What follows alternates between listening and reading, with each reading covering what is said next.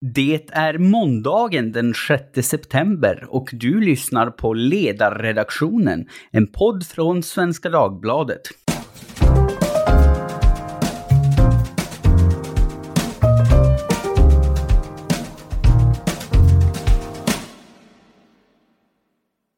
Jag heter Jesper Sandström och idag ska vi prata om IS-återvändare med anledning av gårdagens uppgifter om att tre kvinnor och åtta barn med svensk koppling är på väg från kurdiska fångläger i norra Syrien till Sverige.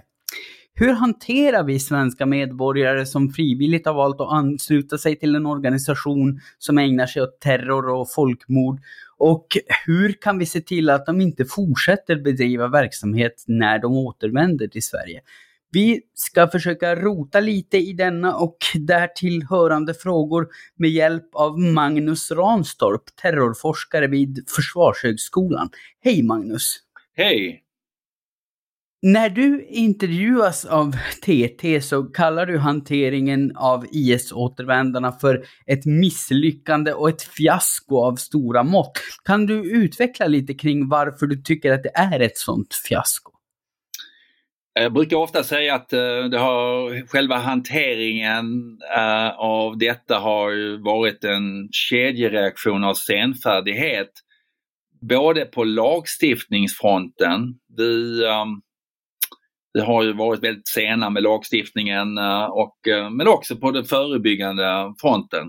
Om man bara ska utveckla detta så, så det var ju ingen överraskning att eh, personer reste för att ansluta sig till ja, jihadistgrupper nere i Syrien. Det bör, den här processen började redan sommaren 2012. Då åkte de första resenärerna framförallt från Göteborg, nordöstra Göteborg. Och um, Eh, sen eh, sex månader senare så åkte de första kvinnorna. 2013 så åkte det nästan 100 personer. 2014 lika så. Sen var det nere kanske på 40-50 2015. Sen avtog det nästan till ingenting eftersom det blev svårt att, att ta, sig, ta sig dit. Mm. Problemet var ju då att Norge, exempelvis våra grannländer, framförallt Norge, de, de vaknade ju upp till detta och de, de, eh, eh, de skapade lagstiftning så att eh, man kan döma personer för samröre eller för deltagande i terror, terrororganisationer. Så um, när jag säger att det, vi har, det, det är ett totalt fiasko och misslyckande så har vi varit extremt sena med att få, få ehm, eh, till stånd adekvat lagstiftning. Alltså vi sticker ut rejält i Europa. Eh, I de flesta andra länder när, när du har återvändare och så vidare så, så går det faktiskt att lagföra personer. Man behöver inte, det, det räcker med liksom samröre och, lag, och, och, och eh, deltagande. Eh, mm. Vi är på väg dit. Eh, vi, nu har vi liksom samrörelagstiftning och så vidare. Vi har ju fått uh, viss lagstiftning på plats. Fortfarande väntar vi kanske på deltagande men det kräver grundlagsändringar. Men, men uh, på den fronten har det varit uh, ett misslyckande. Um, sen på det förebyggande planet så, så har man också vaknat upp sent. Um, vi föreslog ju en, i en rapport till Birgitta Olsson 2013 att man dels skulle kriminalisera terrorresor men också att man skulle um, man skulle skapa någon, någon, någon samordningsfunktion um, mellan staten och statens expertis och det lokala förebyggande arbetet på kommunal nivå. Det blev ju då den nationella samordnaren. Eh, men där lyckas man inte liksom hantera mycket. Det fanns en beröringsångest eh, i hela den här problematiken. Man vill inte prata om islamistisk extremism. Eh, Mona Sahlin hon var väldigt effektiv på att uh, tala om högerextremismen och sen gradvis få in den islamistiska extremismen och och de här olika miljöerna. Men det blev ju liksom inte mycket verkstad ute i linan. Nej, jag förstår. Jag tänkte fråga lite om det, om, om du har några tankar kring hur det kom sig att Sverige var så, att vi i Sverige var så senfärdiga jämfört med andra länder. Handlade det just om en beröringsångest eller vad? Ja, alltså jag, jag har ju varit med länge i den här eh, branschen och eh, jag måste säga att eh, det svenska debattklimatet kring de här frågorna, det ska ju, det ska ju vara sakligt, det ska ju vara inte det ska ju inte vara alarmistiskt men det måste ju vara realistiskt. Och, och här fanns det en stor beröringsångest. Du hade, du hade aktivister som, som grusade debatten, ville prata om allt annat än att folk reste ner. Ehm, Eh, de använde islamofobikortet, eh, de använde rasismkortet när man, så fort man tog upp de här frågorna. Eh, sen hade vi, ehm, ehm, alltså det gick ju inte att neka detta för en, ja, framförallt när, när IS utropade sitt kalifat och, och helt plötsligt så började liksom, det var över 100 personer som reste och sen var det 300. Eh, då gick det liksom inte att neka när man såg bilderna nerifrån, när man såg att det fanns anhängare här hemma i Sverige. Alltså då, då, då gick det liksom inte att, att blunda för detta längre. Nej. Eh, och som du sa här innan, eh, sedan eh, 2020 så har vi ju ett brott som heter samröre med terroristorganisation. Och nu är ju just den lagstiftningen för lite och för sent eh, för när det gäller just de här människorna som är på väg hit nu. Vi kan ju inte döma människor retroaktivt, men är lagen som den ser ut idag tillräcklig? När den kom så fick den ju kritik för att det inte var tillräckligt långtgående och för att det skulle vara svårt att få någon dömd enligt den. Men hur ser du på den lagstiftning vi har idag? Alltså det här med samröre, det handlar om att hjälpa en terroristorganisation att främja dess verksamhet och det kan ju vara då med befattning av vapen eller explosiva varor eller liksom hjälpa dem med transport och sådär. Det, det hade ju Alltså, jag tror regeringen vill att man ska bredda detta och, och ja, det hade underlättat, det hade träffat eh, kanske lite bredare. Um, eh, jag tycker att eh, vi, vi, är på god väg där, men man ska ju liksom inte tro att man kan bara lagstifta sig ur den här problematiken. Um, det krävs också att man synkroniserar med förebyggande åtgärder. Problemet är att ehm, de här som reste ner till, till Syrien exempelvis, de kom ju, 80% kom från fyra städer eh, och de är i, ofta i särskilt utsatta områden eller utsatta områden. 70% är från de områdena och det innebär då att det är jättesvårt att jobba förebyggande med de här frågorna eh, när, då, när den här problematiken är inbäddad när du, med allt annat, med gängkriminalitet och så vidare. Um, så att, så att, eh, och vi har ju inte fått någon avhopparverksamhet heller. Um, vilket gör att det är svårt att lämna de här grupperingarna. Um, och, och vi jobbar liksom, jag tycker ändå på den brottsbekämpande nivån att vi, vi sätter tryck på de här miljöerna, framförallt de som organiserar miljöerna. Här tänker jag då på de här, de här imamerna som, ja, som man tillämpar lagen om särskild utlänningskontroll, även om vi kanske inte har, har kunnat utvisa dem.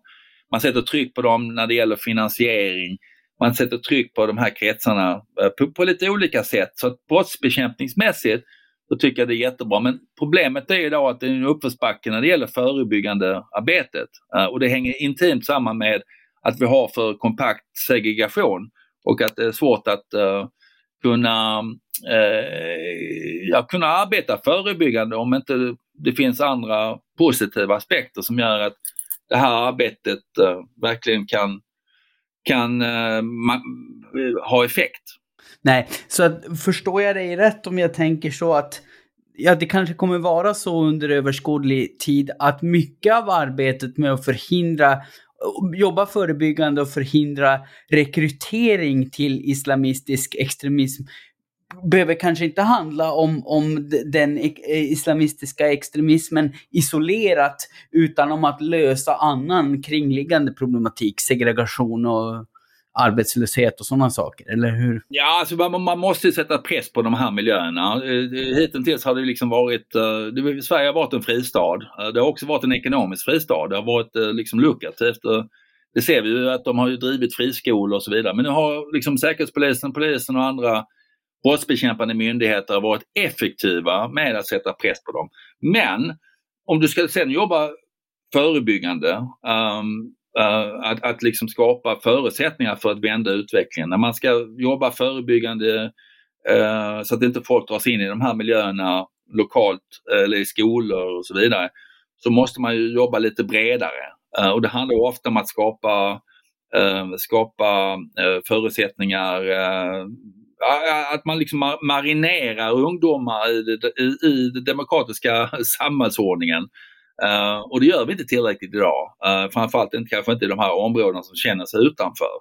Uh, det handlar om, och, och, och också om att skapa förutsättningar. Alltså, folk, det finns ju folk som döms och det finns folk som döms i utlandet och kommer tillbaka till Sverige och så vidare. Då, då måste man ju liksom också ha skräddarsydd planer för hur hanterar vi de här.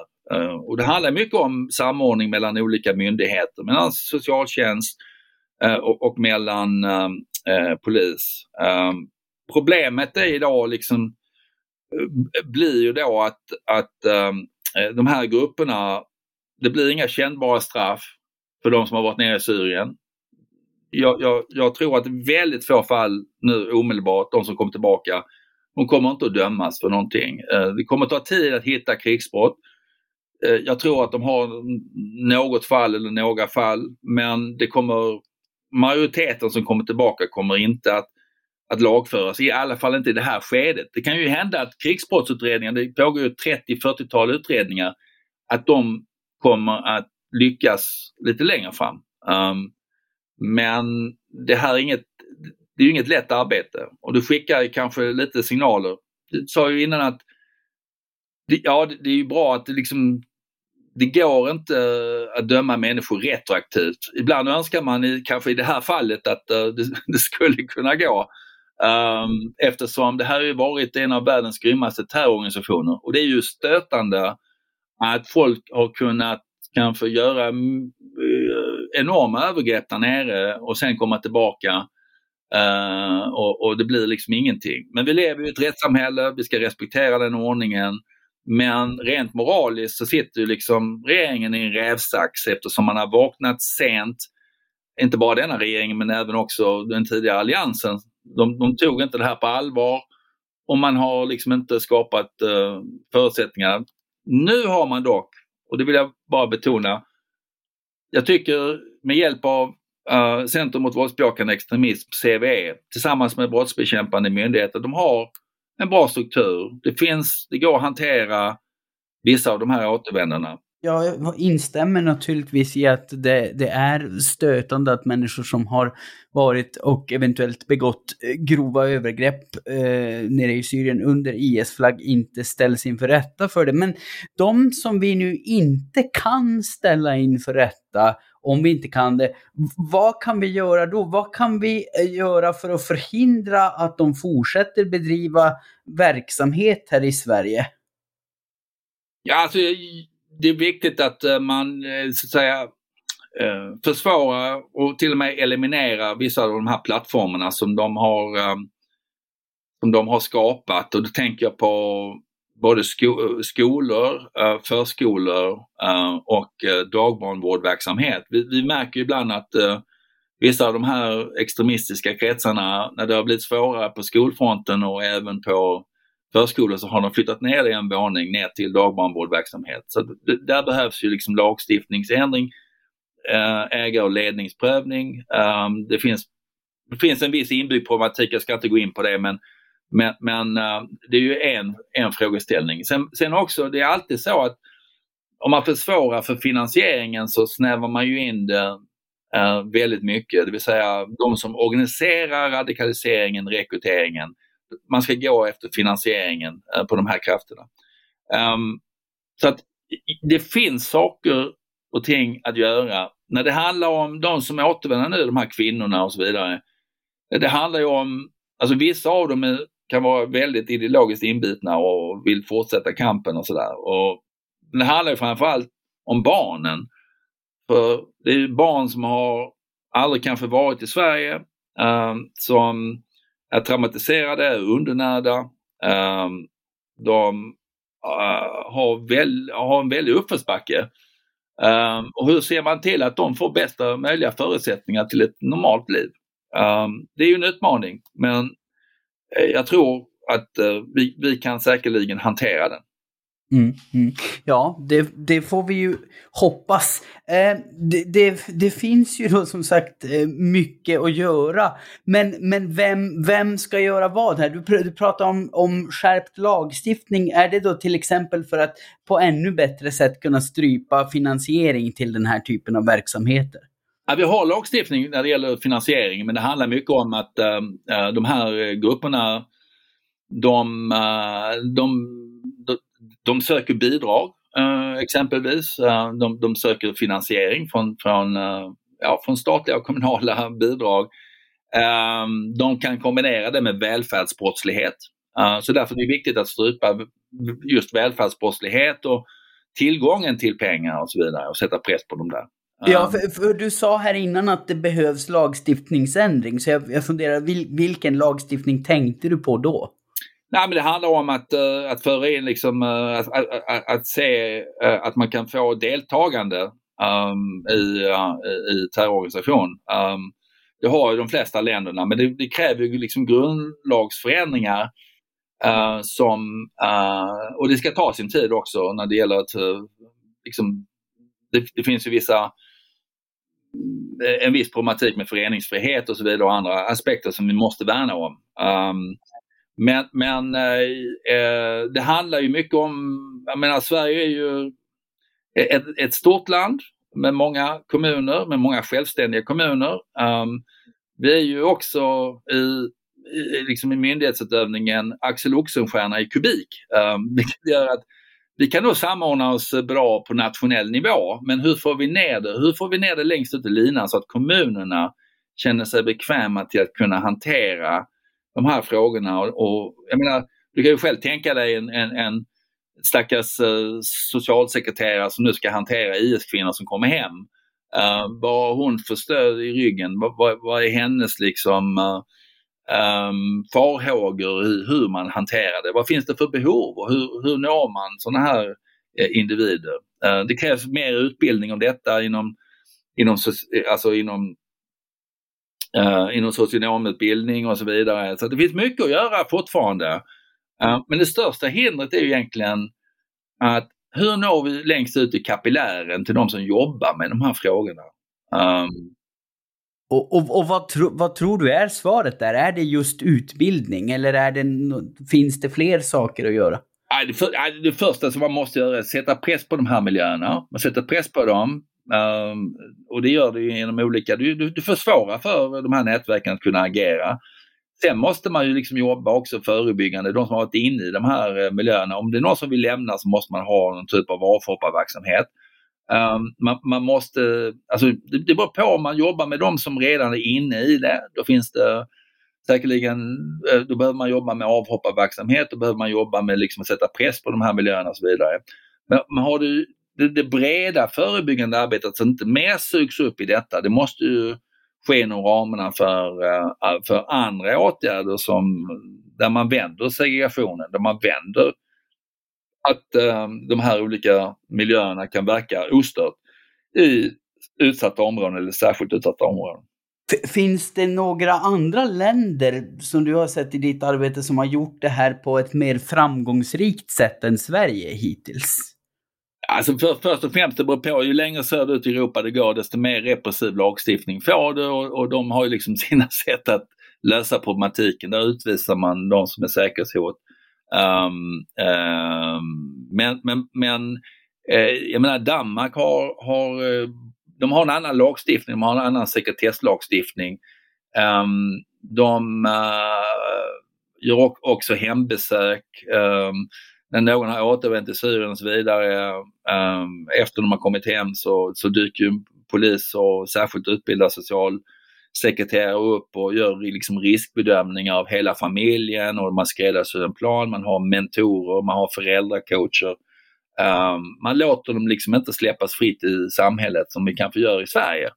Um, um, det finns också, vi behöver också engagera goda krafter i civilsamhället uh, på längre sikt, att de känner sig bekväma med att kunna hantera eller ja, upptäcka och hantera de här olika krafterna också. Så att uh, det finns ju, det, det, det, krävs ju liksom starkare insatser um, från civilsamhället exempelvis för att upptäcka och ingripa.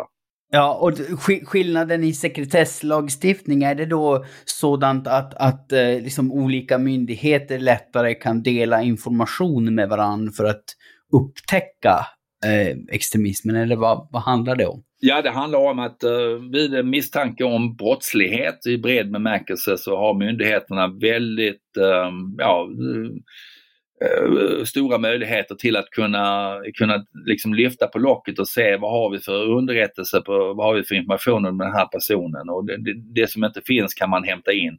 De här myndigheterna träffas var fjortonde dag, de diskuterar konkreta fall, Eh, Eh, de skräddarsyr planer, man är mer proaktiv, man är mer offensiv och så vidare. Och vi har börjat bli det i Sverige också. Jag tycker att eh, det finns eh, mer, en mer proaktiv inställning i Stockholm, även också i, Göteborg. Ehm, så att, så att det, är ju, det är inte bara negativt, det är inte bara så att all, allting går åt pipan i relation till detta. Men det är, det är en jätteuppförsbacke. Det här är inte lätta frågor att hantera också. Nej, precis. Nej, det, det, det, det, finns ju mycket att göra och även om en del görs, även om en del går åt rätt håll så, så ja, finns det ju uppenbart mycket kvar. Men, men lagstiftning, om vi nu behöver ny sådan, den tar tid och eh, utbildning, det kräver resurser och resurserna är begränsade inom både offentlig och frivillig sektor. Så eh, finns det någon åtgärd då bland allt det här som går att lyfta fram som den enskilt viktigaste, någonting vi bör prioritera framför allt annat om målet är just att stävja våldsbejakande islamistisk extremism? Alltså jag tror, eh, det är svårt att säga en enskild åtgärd, men jag tror eh, definitivt att hantera finansieringsdelen, att man stryper finansieringen det kommer ju också utifrån så att um, det är ju vissa Gulfstater som finansierar vissa inriktningar som kan främja extremismen. Och där idag har vi ingen myndighet som, som egentligen är, är liksom en myndighet som har det på sin ansvar. Vi har ju naturligtvis Säkerhetspolisen, Finanspolisen, ehm, men, men det är ingen som liksom har en riktigt bra översikt uh, över, över vad blir konsekvenserna av det. Och sen har vi, sen tycker jag liksom rent generellt sett uh, det är alldeles för mycket offentliga medel som går till olika föreningar utan att man har bra koll på vem är det som får pengarna. Um, uh, att vi har adekvat revision och uppföljning. Uh, det tycker jag kom, fokuserar vi liksom på att strypa finansieringen. Det handlar inte om att strypa uh, att föreningar och andra ska få pengar men vi måste ha liksom bättre ordning och reda som vår finansminister jag brukar säga. Vi måste ha ordning och reda när det gäller uh, var går pengarna? Det här är skattemedel som går ut och uh, de utnyttjas både av extremister och även också organiserad brottslighet. Uh, och kan vi göra det så blir det lite svårare. men sen är det att intensifiera det förebyggande arbetet lokalt sett, att ha liksom en, en, en spelplan, att tänka igenom de här insatserna. Det handlar om att ge resurser till förebyggande arbetet, jag, jag var med och tog fram Köpenhamns stads antiradikaliseringsstrategi. Där, den finansierade Köpenhamns stad med, med nästan 27-28 miljoner under en fyraårsperiod. Um, motsvarande belopp uh, samtidigt som vi gjorde detta 2015-2016 så var samma motsvarande belopp i Göteborg som är avsevärt mycket, eller i alla fall större än, än, än, än Köpenhamns kommun, uh, så var samma budget, uh, tror eh, 8 miljoner kanske. Oj, ja det, det, är ju helt klart en skillnad i prioritering. Ja men det är väl, det är väl alltsammans bra saker att ha i åtanke. Det här ämnet, islamistisk extremism, lär väl tyvärr fortsätta att vara ett påtagligt samhällsproblem för lång tid framöver. Finns det något särskilt som vi journalister bör fortsätta hålla koll på och ge uppmärksamhet åt lite mer löpande? För medielogiken är ju sån att de här frågorna uppmärksammas främst när det finns någonting som drar människors uppmärksamhet till dem. Ett terrordåd eller som just nu när vi har IS-anhängare på väg tillbaka till Sverige. Finns det något särskilt som vi borde bli bättre på att bevaka i pauserna mellan sådana blickfångande händelser?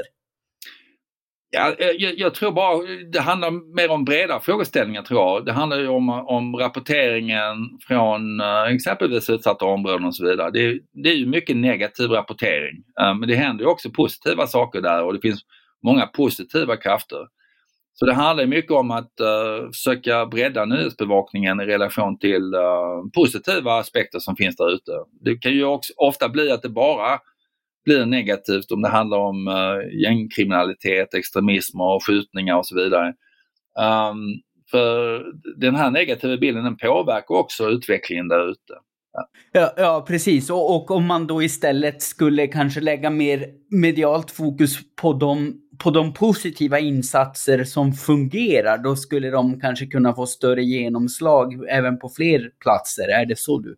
Ja, jag tänker också att uh, vi måste liksom uh, skapa, det finns positiva, många positiva aspekter där ute och så vidare. Så att, uh, det, det, det, får inte bara bli så att uh, allting färgar detta. Och det handlar mycket om, uh, det var så, som någon sa till mig när jag besökte området där ute att uh, liksom, ungdomar och så vidare måste marineras i den demokratiska samhällsordningen. Så vilka demokratifrämjande åtgärder, uh, satsningar ska vi göra? Eh, så att ibland då så, så kan positiv fokus vara bra motpol mot uh, allt negativt. Ja, ja, det tror jag säkert. Ja, eh, men med de orden så får jag säga tack till Magnus Ranstorp, terrorforskare vid Försvarshögskolan. Tack också till alla som har lyssnat. Jag hoppas att ni, liksom jag, känner er mer välinformerade i ämnet än ni var vid avsnittets början.